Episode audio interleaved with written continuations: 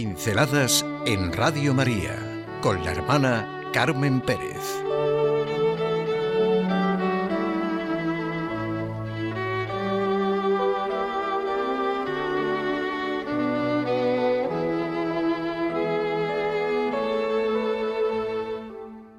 Una luz nueva.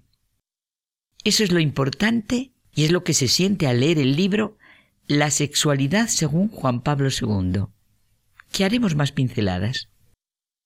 Es importante que veamos claro lo que significa en nuestro vivir cotidiano que Dios ha asumido nuestro cuerpo en Jesucristo. El entender de una vez que Él, Jesucristo, hombre y Dios, es el camino, la verdad y la vida. Pero en cada momento y circunstancia, sin, sin ninguna exclusión.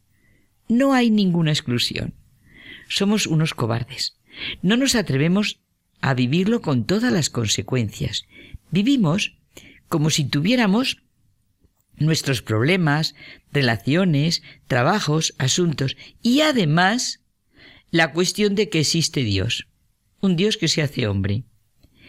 Esta es la raíz del problema, el dualismo dichoso de nuestra vida.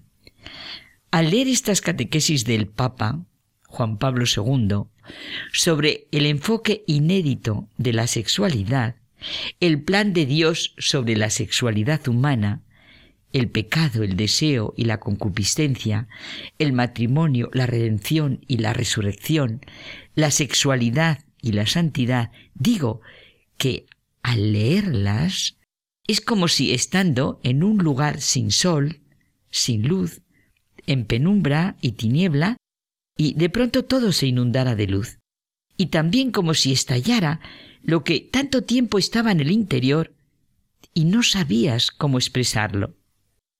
No puede haber espiritualidad conyugal sin una comprensión profunda de la naturaleza del cuerpo y del plan divino de amor de Dios sobre este cuerpo.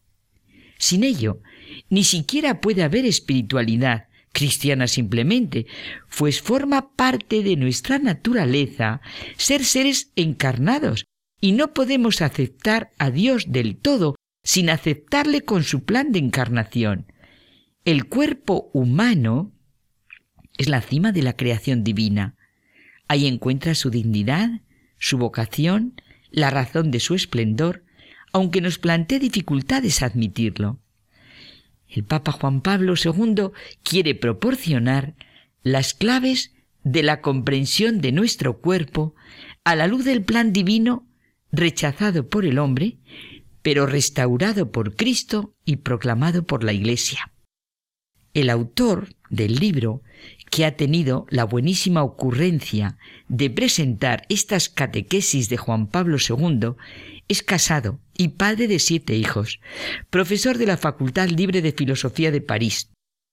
Entusiasmado como el que realmente ha encontrado un tesoro, ha querido divulgar las enseñanzas de Juan Pablo II sobre la sexualidad humana. Conoce muy bien la trayectoria del Papa Karol Wojtyla, que siempre se destacó por sus preocupaciones antropológicas y sobre el matrimonio. En el primer capítulo, un enfoque inédito de la sexualidad plantea la dificultad que entraña conjugar lo que hay en nosotros de espiritual y lo que hay de carnal.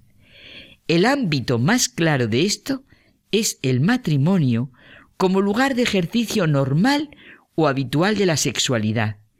Hay que acabar con esas posturas que creen que el cristianismo no tolera la sexualidad más que como un mal menor, necesario para la reproducción, y que circunscribe el cuerpo, despreciado, en un halo de vergüenza y culpabilidad. O sea, que Dios no es el sumo creador, el sumo amor, como si toda la dinámica corporal estuviera al margen de Dios, no hubiera sido creada por Él. Es curioso que en los primeros tiempos del cristianismo, un filósofo pagano como Celso, neoplatónico, claro, y adversario del cristianismo, designaba peyorativamente a los cristianos con el apodo de el pueblo que ama al cuerpo. El desarrollo del pensamiento de Carol Wojtyla sobre el matrimonio y la sexualidad es un verdadero tesoro para la Iglesia de Cristo y para la sociedad que quiera vivir de ello. En 1960 publicó en el número de diciembre de la revista Knack una pieza teatral sobre el matrimonio con el nombre de la tienda del orfebre. La publica con un seudónimo, Andrés Gallien. Nadie pensó que el autor podía ser un sacerdote, pero es que ya en 1950, en la parroquia de San Florian de Cracovia, el sacerdote Karol Wojtyla lanzó un programa de preparación para el matrimonio. Su carisma para hablar del amor cristiano con sencillez y sin apuros significó una verdadera riqueza. Juan Pablo II confió más adelante que fue allí donde aprendió a amar el amor humano. Para muestra, un texto sencillamente genial. El apetito sexual es un don de Dios. El hombre puede ofrecer ese apetito a Dios exclusivamente a través de un voto de virginidad.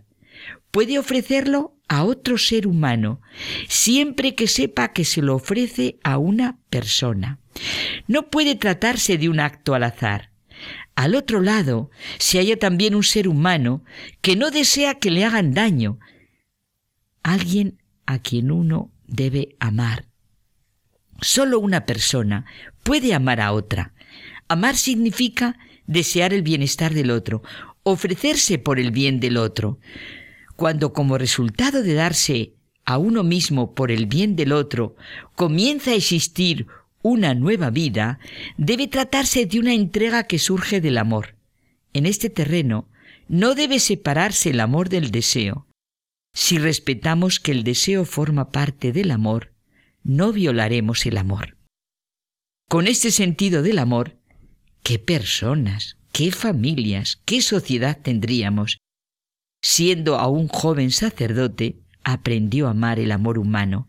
Este es uno de los temas sobre los que centró su sacerdocio en el púlpito, en el confesonario y a través de la palabra escrita. Si se ama el amor humano, nace también la viva necesidad de dedicar toda la fuerza a la búsqueda de un amor hermoso, dijo Juan Pablo II en el libro Cruzando el umbral de la esperanza. Realmente nos importan las preguntas y respuestas concretas sobre cómo vivir.